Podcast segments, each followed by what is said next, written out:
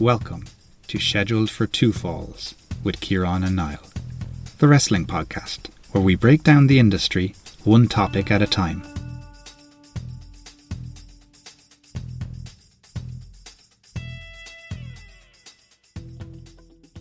Yo, monkeys. It's me. It's DDP. And you monkeys, right now, you're listening to one of the greatest wrestling podcasts of all time. I'm talking about Scheduled for Two Falls with my boys, Kieran and Niall. Bang!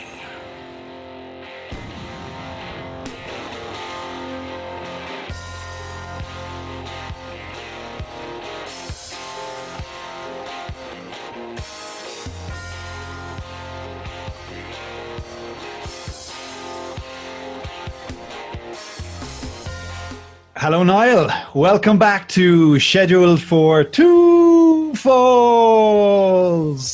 Two Falls. Beautiful. Niall, how was your week? Good week, Kieran. How was your week? My week was pretty good as well, Niall, because um, would you believe last week we got a little bit of a, a hint that we might be able to mix up this episode, go a little bit off piste, and interview a genuine bona fide legend of both pro wrestling and MMA. Tell me more, Kieran. I'm intrigued. We interviewed UFC Hall of Famer, former WWE IC champion, former WWE Tag Team champion, Impact Wrestling Hall of Famer, recently inducted by Dwayne The Rock Johnson, like three weeks ago. And he has an Impact Wrestling World title fight tomorrow night I'm talking Ken Shamrock, Niall. The world's most dangerous man, Kieran. Yes, uh, we are uh, lucky to have been dealt with an exclusive. Let's just say Impact Wrestling contacted us and yeah. they wanted to get a bit yeah. of hype around this world title match tomorrow night. Uh, but no, look, we had an interview with Ken Shamrock. We're really excited to get it out there as quickly as possible. So this is Niall and Kieran speak to Ken Shamrock Earlier tonight, ladies and gentlemen, live on AXS TV, it was Countdown to Glory. The hour before Bound for Glory here tonight, a very special night for the world's most dangerous man, Ken Shamrock, as he was inducted into the Impact Wrestling Hall of Fame by none other than Dwayne The Rock Johnson. My friend, my brother, congratulations on uh, the induction uh, into the Impact Wrestling Hall of Fame. I'm extremely proud of you, and thank you so much for the memories. Thank you so much for the sweat equity, and uh, and thank you for being just an awesome dude, man. At a time when I really needed it in my career, I really appreciate it. Very proud of you. Enjoy this, and. Um, and you got some Teremana tequila, brother, coming for you. and I want you to enjoy it. Congratulations again, Kenny, world's most dangerous man uh, inducted into the Impact Wrestling Hall of Fame. Congratulations.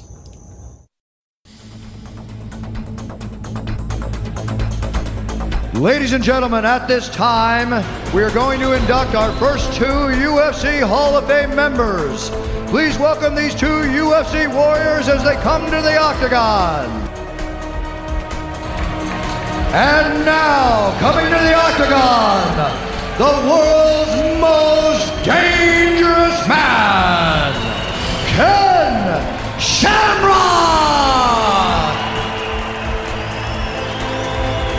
We first met the world's most dangerous man in Denver, Colorado. McNichols Arena in November of 1993.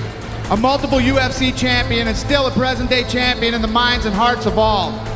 We honor and welcome our other inaugural member of the UFC Hall of Fame, Ladies and gentlemen, Ken Shamrock.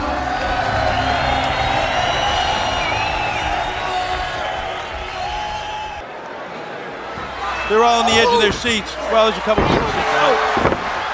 And The Rock now, that could do it. The hot That's shot it. might get it done. No. That referee stop that count? The King of the Ring Championship Oh, at the line here. Now Rocky's frustrated. I don't blame him. Don't want to be stupid and get yourself disqualified. I would have already counted this. Oh, look out! Oh! Shamrock! Shamrock! There it is. It's a lock! It's a lock! He's screaming like a girl. Look at him. Rocky Maivia is screaming like a broad. This is right,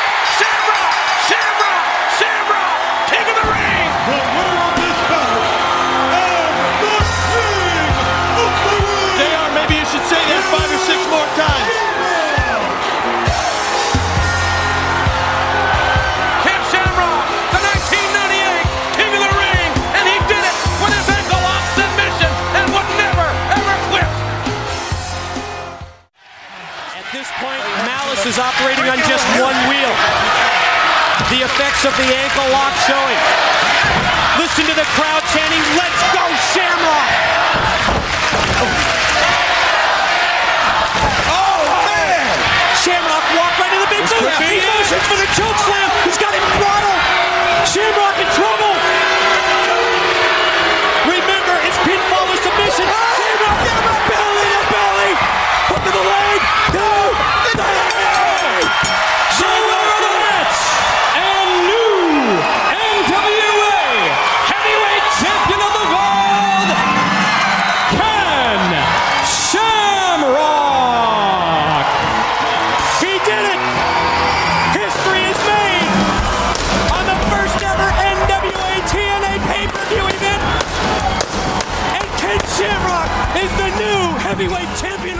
All right, we're here uh, live with one of the greatest performers, both in professional wrestling and a UFC Hall of Famer, Ken Shamrock. Ken, it is an absolute pleasure and honor to have you here on the show. Hey, appreciate you guys, man. Thank you. Ken, just to get started there, I'm very interested in your early career and kind of your transition from uh, pro wrestling into MMA with legends like Suzuki and Funaki. Uh, when you moved from your kind of pro wrestling in Japan into Pancrase and so on. I have a theory that uh, Ken Shamrock's 93 to 95 might be the best run of any fighter in the history of MMA. A lot of people will talk about Conor McGregor in um, 2015 16, Ronda Rousey 13 14. How would you rate Ken Shamrock's 1993 to 1995? Well, if I'm a historian and and I'm looking at all the all the stuff that's involved with being successful, um, I would have to say, and I'm not being, you know, you know, maybe I'm a little bit because it's me, but but when I look at what the fighters had to do during those times, as opposed to what they have now, um, we were making stuff up. I mean, we did not have a game plan. We didn't have a way of training. There was no format. Um, and then you would fight sometimes. I mean, I, I literally fought, you know, uh, four times in one weekend. Um, and then, you know, uh, was it six times in one month or six weeks? Um, so it was, it was a wild, wild west, and and it was bare knuckle, and it was a lot of times anything goes, and then you would go into another one where, you know, there was some some restrictions, uh, but the skill sets were were very high. Um, and there was, like I said, there was no really training program that you could do to get ready for any of this stuff. Uh, and so each time that you went in there, it was a challenge to figure out um, to make to, to to win a fight or to win a match. Um, I remember going from the UFC into the um, uh, Pancrase organization. You know, I I started in Pancrase. I was doing well there, became the champion. Then I jumped over into UFC. I started fighting there. Uh, ran into Royce Gracie, which was something I didn't expect, uh, and had to retrain myself to go in and beat a guy that had 25 years of experience and then 50 years of family experience. And they've been planning this kind of fight for years, taking fights in their dojo to get ready for something like this so that they can showcase their skills as being the best in the world and then walking into this blindly like a lot of us did uh, not understanding how it really really works. Like none of us really been exposed to something this real. And then to see where i went after one fight uh, going in there um, you know i beat patrick smith and i got caught with that gi and and it was completely Illegal. unexpected. Well, well i mean whatever but but it was illegal only because they took my shoes away. That's Yeah. what made it illegal because they were they basically they they leaned the fight in their in their favor, taking away any of my footing that I might have. If they would have left it the same, then there's nothing illegal, right? But because of that, they they did, and they, and they took tape off hands and like boxers or or strikers they wrapped their hands, which was also a disadvantage. So there was a lot of that stuff going on. But I'm just saying that learning curve um, that we had to go through as opposed to what fighters have to do nowadays where there's all these different ways of training and getting ready and understanding um, it was definitely a mountain to climb they worked the bracket, didn't they, against you, Ken, that time as well. they they ran the first round, the first side first, so they got plenty rest in between Ken Shamrock arriving. Yeah, and, and they did a lot of studying on me to because I had a lot of footage out there. You know, I think I had four four fights or something like three or four fights uh, that they could actually look at, um, and really only a couple. Of, you know, like I said, three or four fights of experience really when it came to, but nothing in in what these that what the Gracies were doing.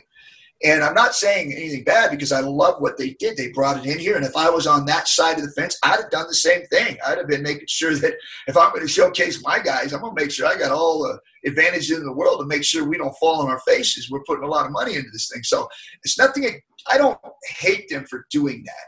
But I think what bothers me the most was that when they said that it was no rules, uh, anything goes, they did not. That, that's an actual fact that they did not allow that to happen on both ways. Yeah. Mm-hmm. Like one of the most significant things for me is that um, when it comes your time to go into the Hall of Fame, that you do go in with Royce Gracie, and I think that kind of shows uh, the importance of your early rivalry in terms of building the promotion. How significant do you think that rivalry was? I suppose in kind of creating the next step for the UFC.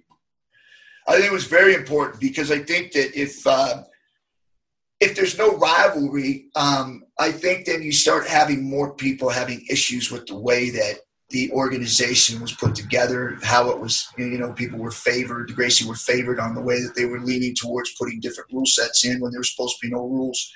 Um, I think it would have been more of a problem. But I think because that, they, I think that the uh, the American people um, actually had somebody that they could look at and go, wait a minute, uh, you know, we, we have somebody that we can look at and go, hey, we want this guy to win.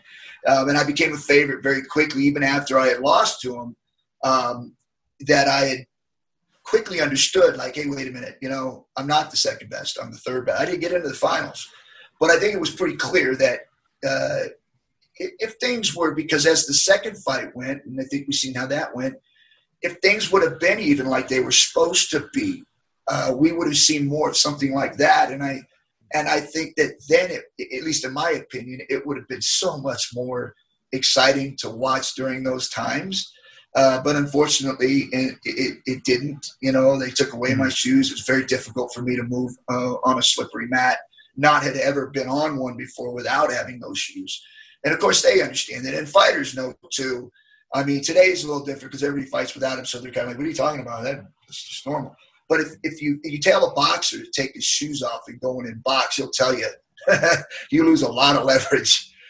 Especially when there's like 15 guys sweating on the mat before you even get there. yeah, um, it's just it's just a slip. It's really a when you're used to having wrestling shoes, which is what I had always even in wrestling and, and, and even fighting, and it's what I wore. And then to have them taken away that that the day before, where you don't even get a chance to even know what it feels like.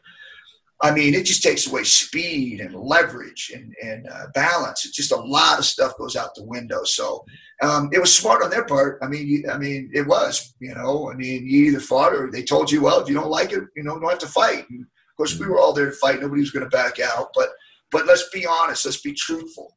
Uh, when this when things are being told in the history of the UFC and of those those times, that don't hide that because it's it is truly a fact that it wasn't no rules. It was rules that they put in that favored them. And let's not let's not say that that, that didn't happen because we we all know that that was a fact and it did happen. Mm. I think like uh, you know a lot of people at the time didn't really know that um, UFC was basically set up as a showcase for Gracie Jiu Jitsu, uh, and then what I what I find interesting is that you came out of the the first Gracie fight probably a much bigger star than you went in. You right. came out as kind of a superstar with this momentum behind you.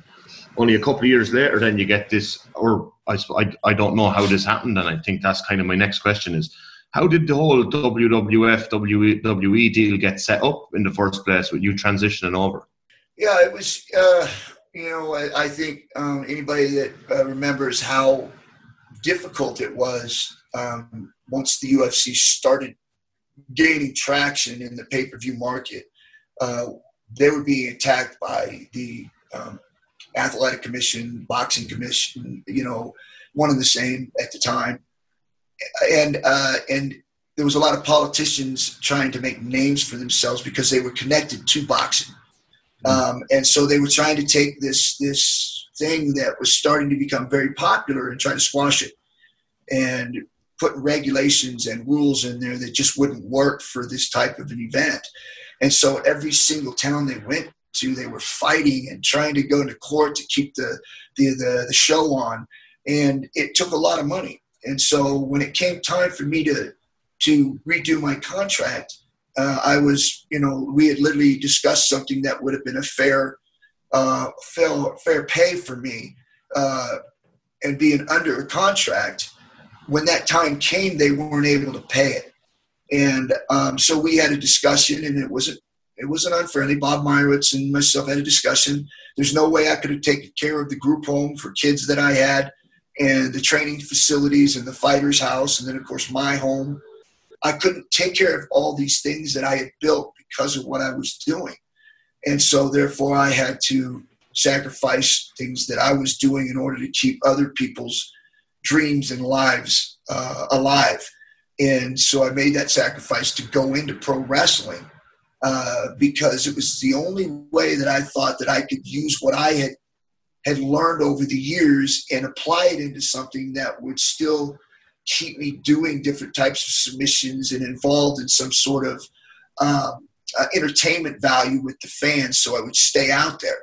Mm-hmm. And so I made that sacrifice. And fortunately for me, um, I fell in love with it. I mean, I really, really enjoyed it once I got into it. It was, it was phenomenal. I had experienced it before on a lower level early on in my career, but WWF was a different story. And a lot of people don't know that that you transitioned into MMA from pro wrestling. That that's where you actually started. So when you arrived over in the WWE and your first introduction to many fans and to us across the, the Atlantic Ocean here in Ireland was your refereeing Bret Hart and Steve Austin uh, at WrestleMania. I, I, guess could you talk us through a little bit of that build up, uh, Ken, and if Bret and Steve, you know, gave you much instruction ahead of the match, or whether they knew that you had the background already, or, or how was you know how did that uh, progress? No, I don't think anybody realized I came from pro wrestling early on. I didn't even I didn't even think about it when I went into it. I, I had no thought that people wouldn't have known, right? I just kind of started out and away I went, but it was, I think it was 10 years or eight or 10 years that I'd been away. You know, I hadn't touched anything like that. And so going back into it, I remember um, they were going to have this match between, you know, Bret Hart and Stone Cold. And I remember going into this match and I was like, ah, I just don't know how I'm going to go from where I was just at and then walk into this match and pretend these guys are fighters and referee this match and make try to make it real when you know I've been into pro wrestling and now I'm into this world and it's like man it's night and day I can't I don't know how to do this and so I remember going in there and I was like okay well let's just let's just roll with it see what happens and we'll just go with it and see what happens. And those guys really just told me to just go in there and do what you do. You know, like if you were to go in there and and referee a, a fight that you were doing or something like that. And I kind of in my head going, yeah, right. like, I mean, nothing, nothing like a real fight, man. Come on. So I get into the match, and it's probably five minutes into this match. I, am lost. I'm literally in this thing going, dude, I wasn't even a thought in my head about it being fake. I mean, they did so well. Like they they beat the heck out of one another. And I was refereeing it just as I was if it was a fight, and it and it literally felt that way to me. Like I was in there doing this thing, and it just all was so easy because it felt like I was right back in the on the uh, in the cage with these guys fighting. So it was a tremendous match. Those guys did a tremendous job. They sacrificed their bodies and they put it all out there. And I think, in my opinion, that changed the direction pro wrestling was going at the time to where it was flipping your hair back, cutting a promo, and making sure you had a tan to this downright dirty, badass fighting. Mm. Yeah. yeah. the bird is Stone Cold. Yeah, and like Ken, the Ken Shamrock pro wrestling character fitted perfectly into what came next. Um, our last episode, we we recently finished an episode on Kurt Angle, and we kind of looked at his rookie year and we asked the question, well, was that the greatest rookie year in pro wrestling? But as we were doing it, your name kept coming up as another guy whose first year in WWE was just phenomenal. Um, and you know the two of you were kind of similar in style, but you used the ankle lock eventually for your um, submission finishers. But like your first year push was incredible. What was that like behind the scenes? And kind of was there any bookers ratting in who were like in your corner supporting you in terms of your push? I think that when I came in, I know JR was a huge fan. I know Vince was a huge fan of it. I know um, Undertaker. It just seemed like everybody there was like, "Oh yeah, you know what? This is right on. This is cool."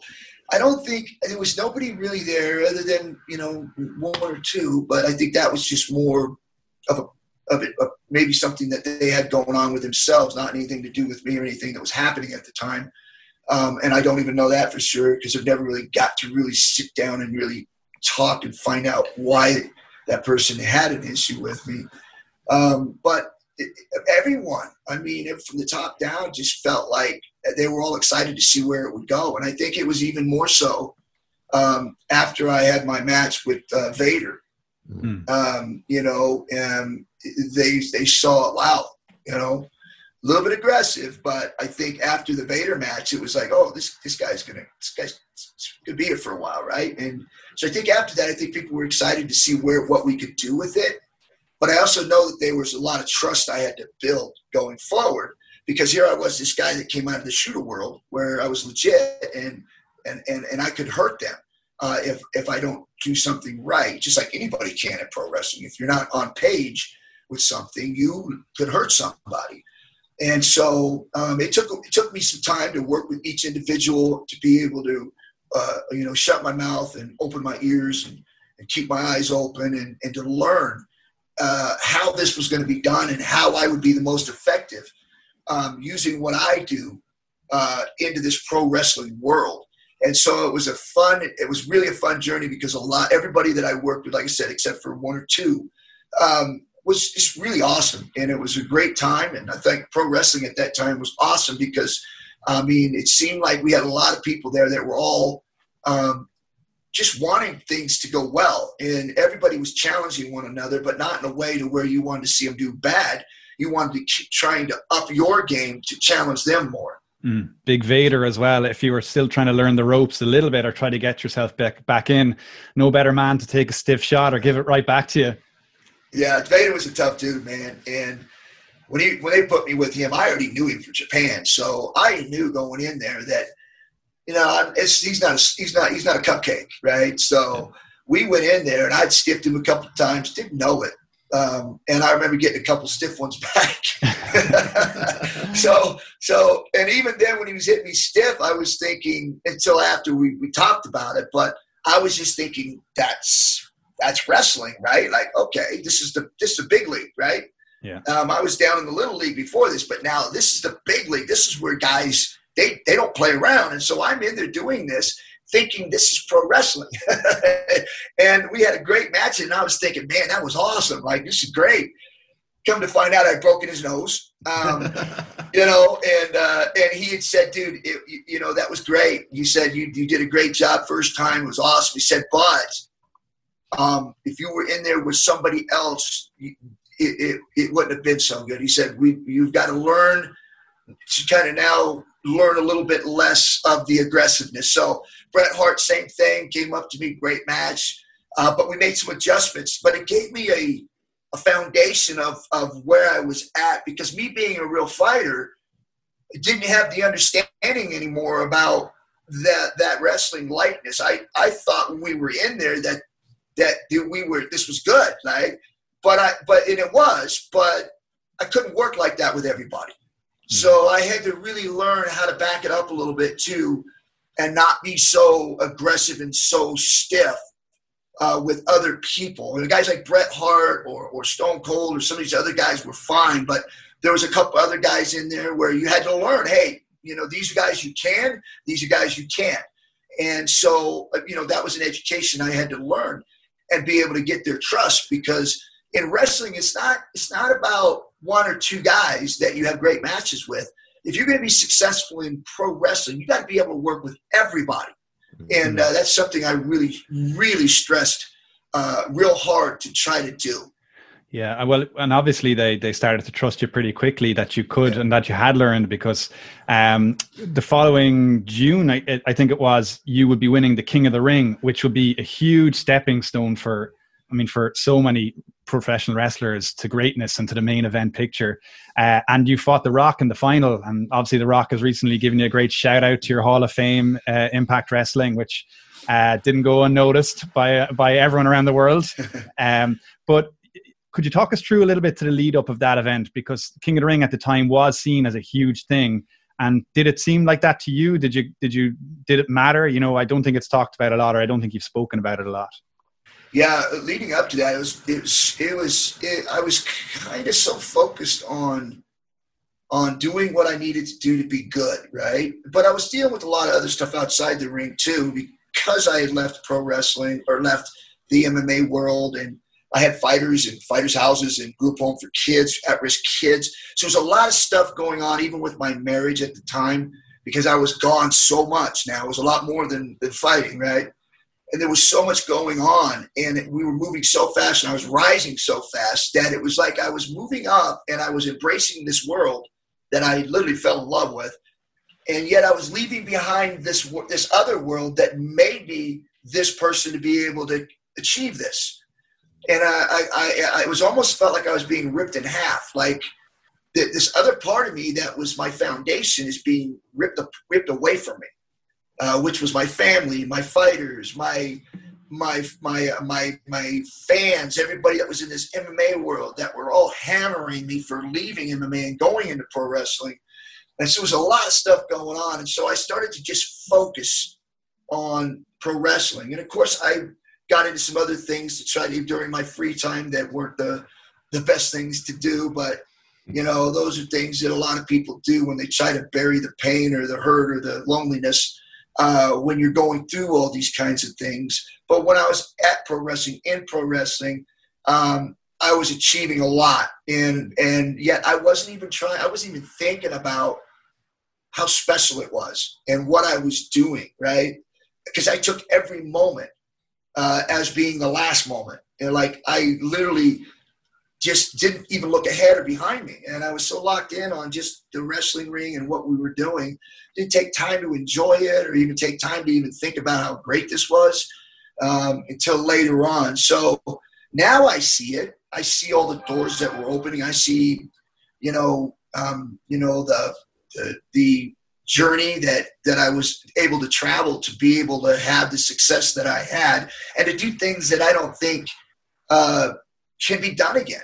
You know, I mean, I just don't know uh, that that can happen because I did it first. You know, and I I trailblazed and I I was the, I was the one blocking all the hate and all the other things that came with the the stepping out of the comfortable zone and challenging myself into something different and people looking at it. And you know when you do those things there are a lot of people that are going to try to get you to fall or try to get you to see you to fail and they're going to keep hammering you i'm talking about media i'm talking about fans um, and a lot of them just want to see you fail.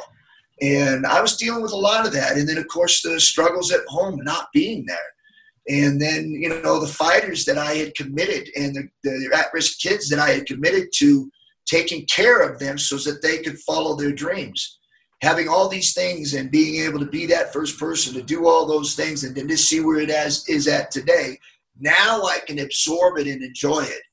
Yeah, you get to look back on that kind of crazy period with a bit of reflection and a bit of distance, it probably seems amazing. But when you're living through it on the road 300 and something days a year, it's tough going. I was just yeah. uh, thinking, Ken, like you introduce some kind of different concepts to WWE, and you probably don't really get the, the credit you deserve for that. Um, and I, we were thinking, myself and Kieran were talking earlier about the like your Lions Den matches with Owen Hart and did you come up with that concept or was that floated to you and you kind of went with it from there? No, and that's you know I, I you know it, it's I own it. You know mm. um, that I own the Lions Den and I own that that that similar thing. Um, so it was, and it was. I thought it was awesome. You know, I thought it it it gave people something else. You know, yeah. that that would be exciting. You know, and adding weapons in there at the top where it was now a movie, right? Like you're literally watching this movie live. Um, so it was very creative, and, and, and I was a part of that creativity, and uh, it was it was awesome to put. It was awesome to even put the matches together too, because it wasn't bouncing off the ropes, going off the top rope, or going outside where you could take a break. Um, it was in there, and and there was no getting out. There was no break. Uh, there wasn't a lot of space, and you couldn't just bounce off things or or slide under a rope or anything like that. It was just a constant fight, and uh, so it, it, was exciting and and uh, something that you know I was a, I was a part of creating. Yeah, and your first match, your first Lions Den match was with Owen Hart, a guy who we think is a massive legend of uh, pro wrestling. What was it like working with him? He was he's he's a guy that I I I think not think I know that would have um, would have been special in the world of pro wrestling if he had been able to stay around longer. Um, he was just scratching the surface. Uh, I think a lot of it was just like his, his brother Bret, where Bret was around for a long time and he was always kind of that just mid carder and, you know, and every now and then he'd move up a little bit, but never really broke through. And then, of course, he got his shot in with Stone Cold, and and then all of a sudden he just became hot, uh, just like Stone Cold was. And I believe that was what Owen was doing. I think Owen was just scratching the surface. He had all the skills, he had the mindset, he, he had the strategy, um, and he had the personality. Um, so, and he had the mic skills, and he had everything. And I think all it was was just a matter of time before he would have been pushed and thrust into that spotlight. Um, unfortunately, uh, he was he was cut short, so uh, that didn't happen. But he was a special person. I think that um, he was a good one and, and we and we and the wrestling world lost a good one. I, I t- Ken, you're uh, you're renowned for uh, when you were younger, obviously getting in fights and never never stepping back. And anyone who challenged you, you know, you go head on. You wouldn't think twice. Uh, another man, Stu Hart, uh, was a guy who was renowned for putting people in holes that when they weren't expecting it. When you were working with Owen, was Stu around? Did he did he try putting a hole? Any little grapple between the pair of you? Yeah, actually, I, I was uh, I guess I was uh, his uh, birthday present. I was training down there with Bret when I was getting ready for, for I believe it was Vader, uh, and so I was I was I was in Calgary and I was training there with him and and Owen and we were getting ready for it. And his dad's birthday was around that time, and so I remember going upstairs and and his his dad was you know a huge shooter, and uh, so he was excited to to meet me, and of course you know, I'm kind of numb. Like, dude, this is this this is the real deal here. This is the original gangster. and uh, so I remember shaking his hand, and about five, not about five seconds later, I'm on my knees going, "Ow!" Like he literally. he literally, I shook his hand, he literally put me in this friggin' armbar, a wrist lock, or whatever the heck it was. right when I shook his hand, he was like, "Hey, how does this feel?" I was like, "Oh, yeah, that works." that was my first meeting with him. Was he put me in a submission, sitting down? Unreal. Unreal. That's great. That's great. Yeah. Um, back to the, your WWE, to say the storyline, if we're following your, your progression, you turned heel at the end of 98 and you won another tournament, this time to win the Intercontinental title, which was kind of renowned as the workers title. Uh, so that might have been a little bit of a, a nod to how well you'd um, you'd got on in the last 12 months. You'd also win the tag title soon after. Were you happy to turn heel here? And where did you see the Ken Shamrock character going at this point? Because the titles on paper are wonderful, but you know the drawback is you've become a cog in the kind of Vince McMahon large corporation stable. So is, is it kind of putting brakes on your push, or what did you think at the time, or can you remember?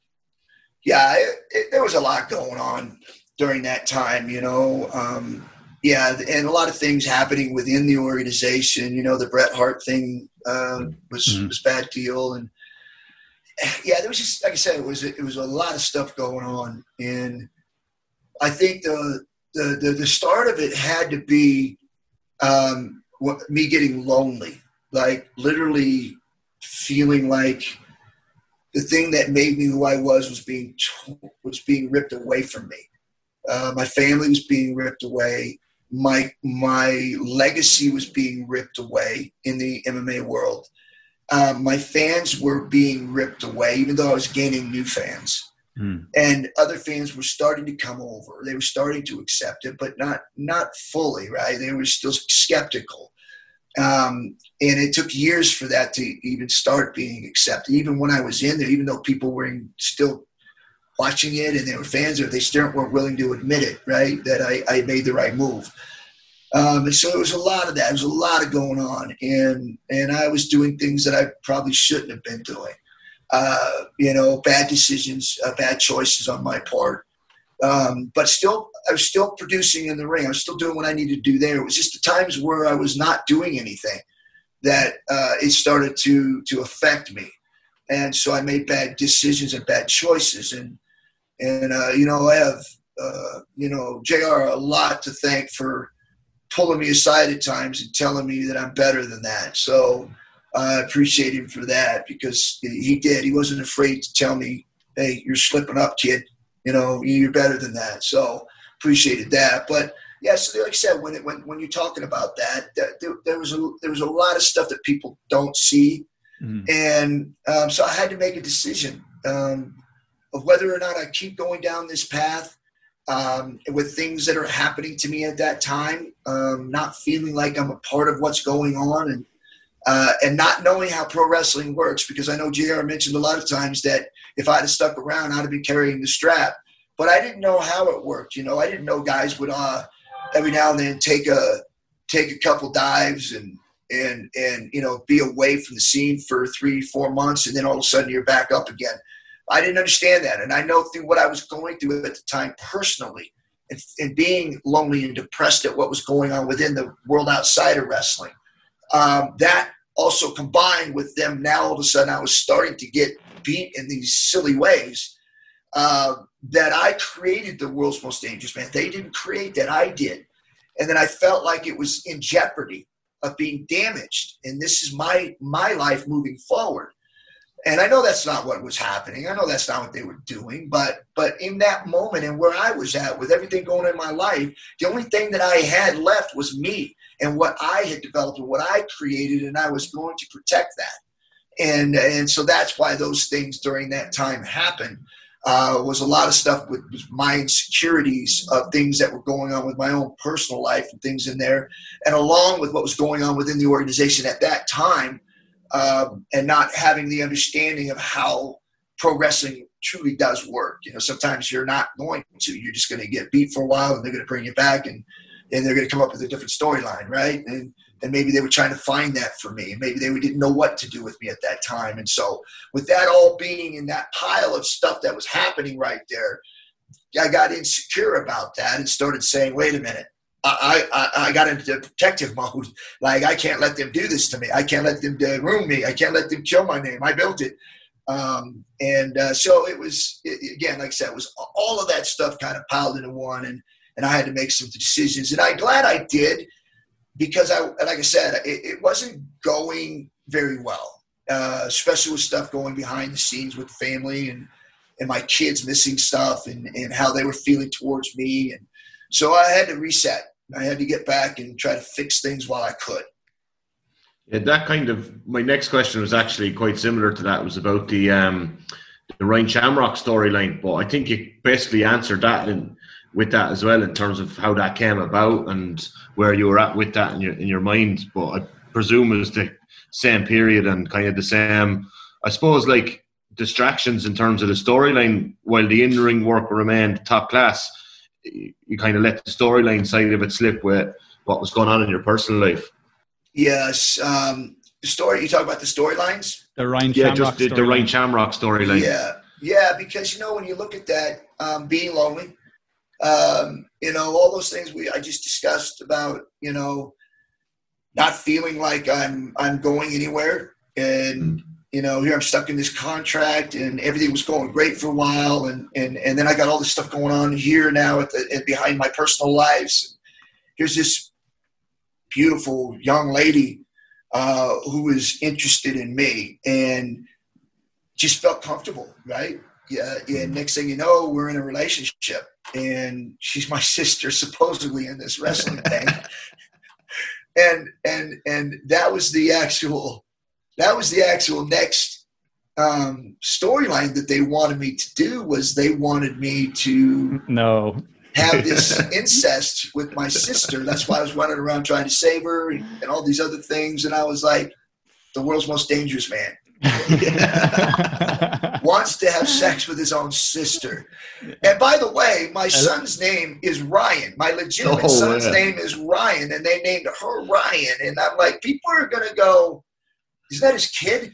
That's a whole new way level of danger. To, way too close to home. and I was like, no, I'm yeah, not doing that's that. That's crazy.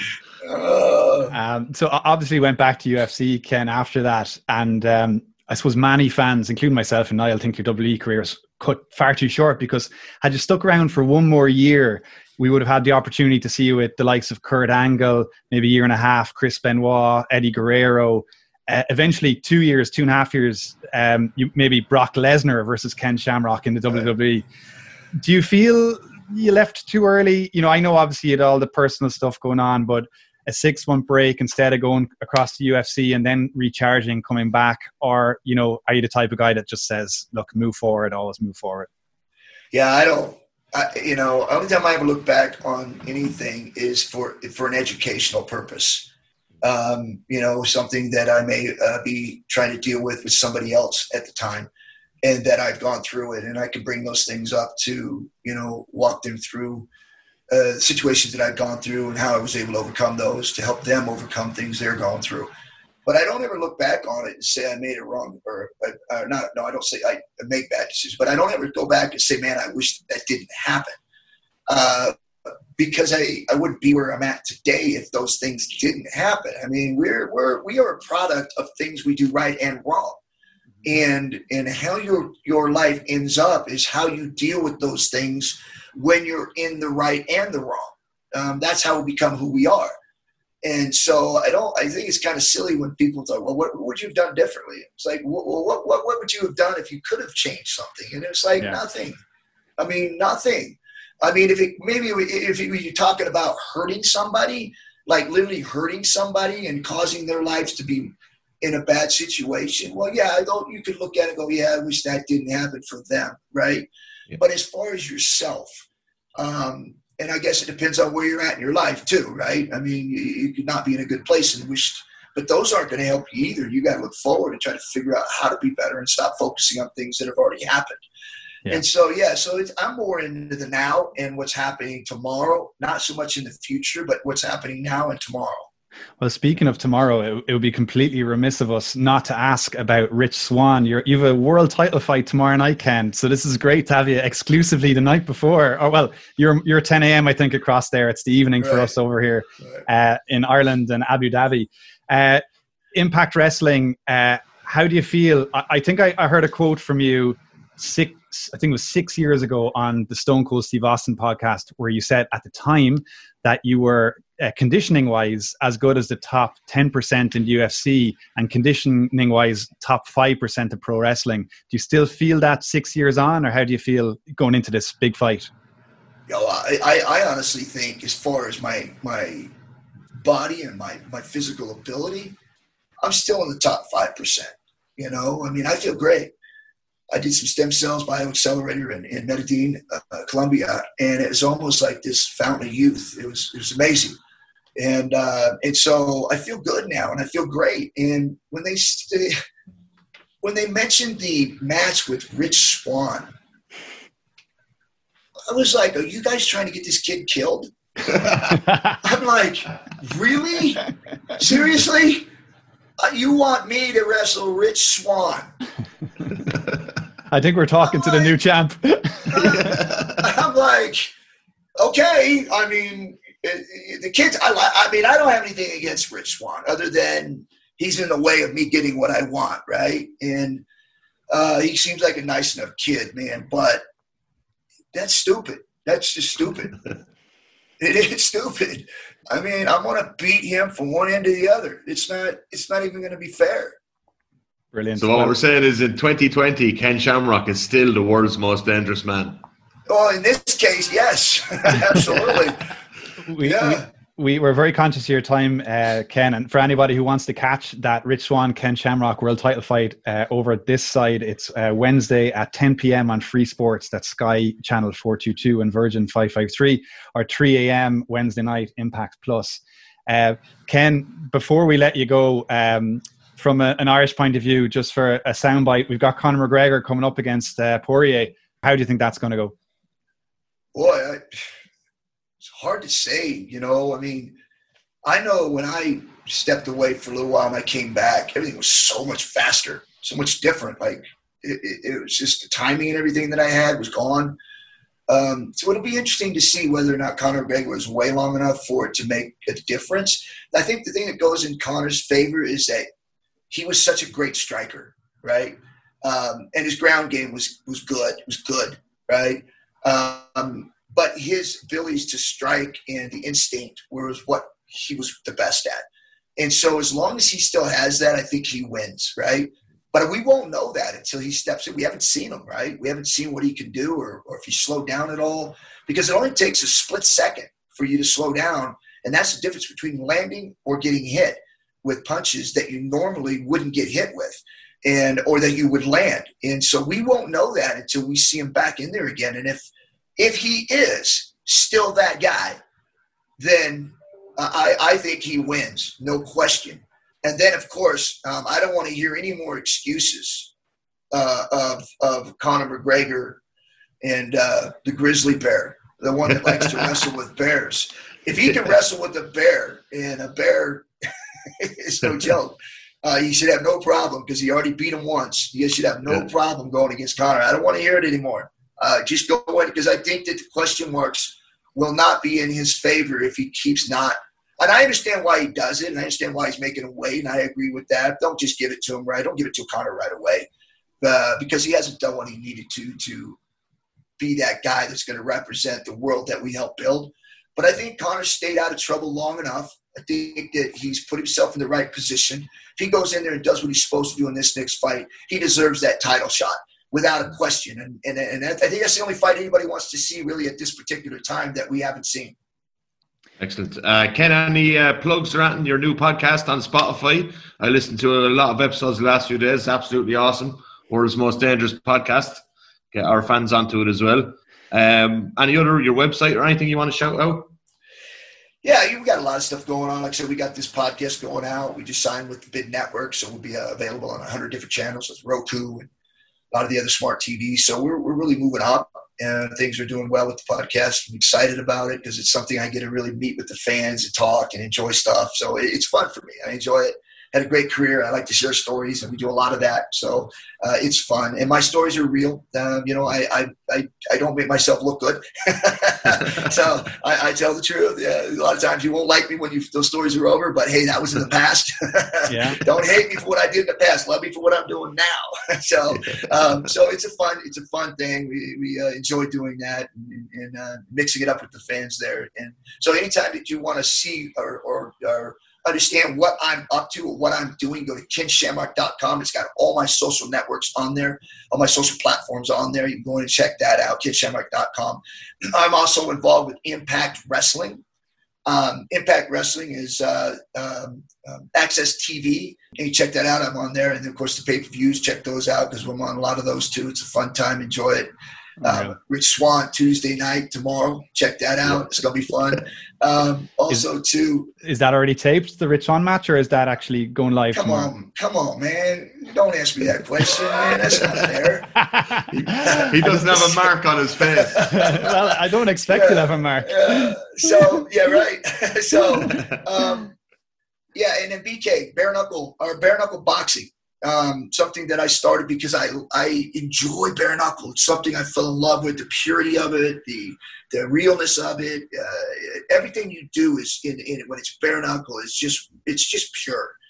And um, so um, we, we've we've started that. We did we did a match in 2020. It went really well. Tried to do it again, but you know uh, ran into some issues and COVID hit. And, so now we're waiting. So 2021 we'll be launching it again. And if you want to check that out, find out what we're doing and when our next dates are going to be, go to valorbk.com and uh, check us out there. And, uh, and that'll be coming out real soon. It's, it's a fast, fast paced fighting. So I really enjoy it. It's pure, it's fun. And uh, that'll be coming out in 2021 again.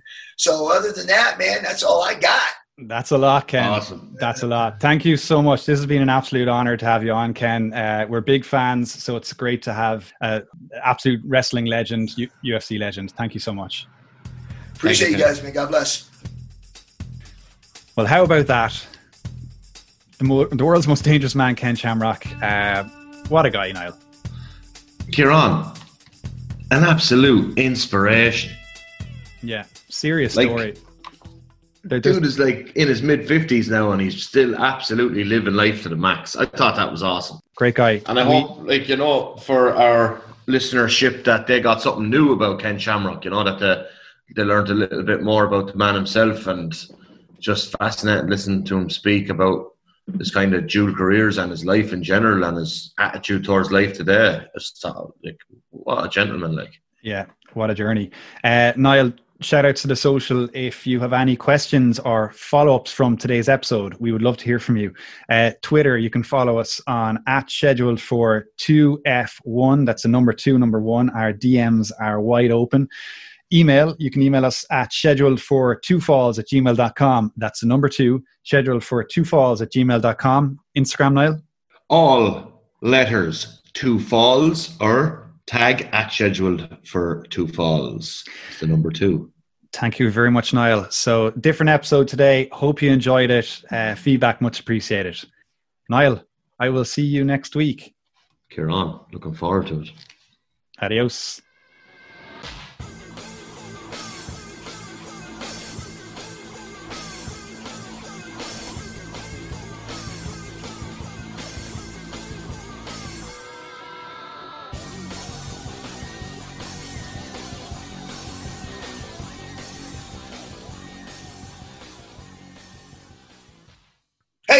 Ken Shamrock, the world's most dangerous man, and you're listening to Two Falls Podcast with Kieran and Niles. Don't miss it.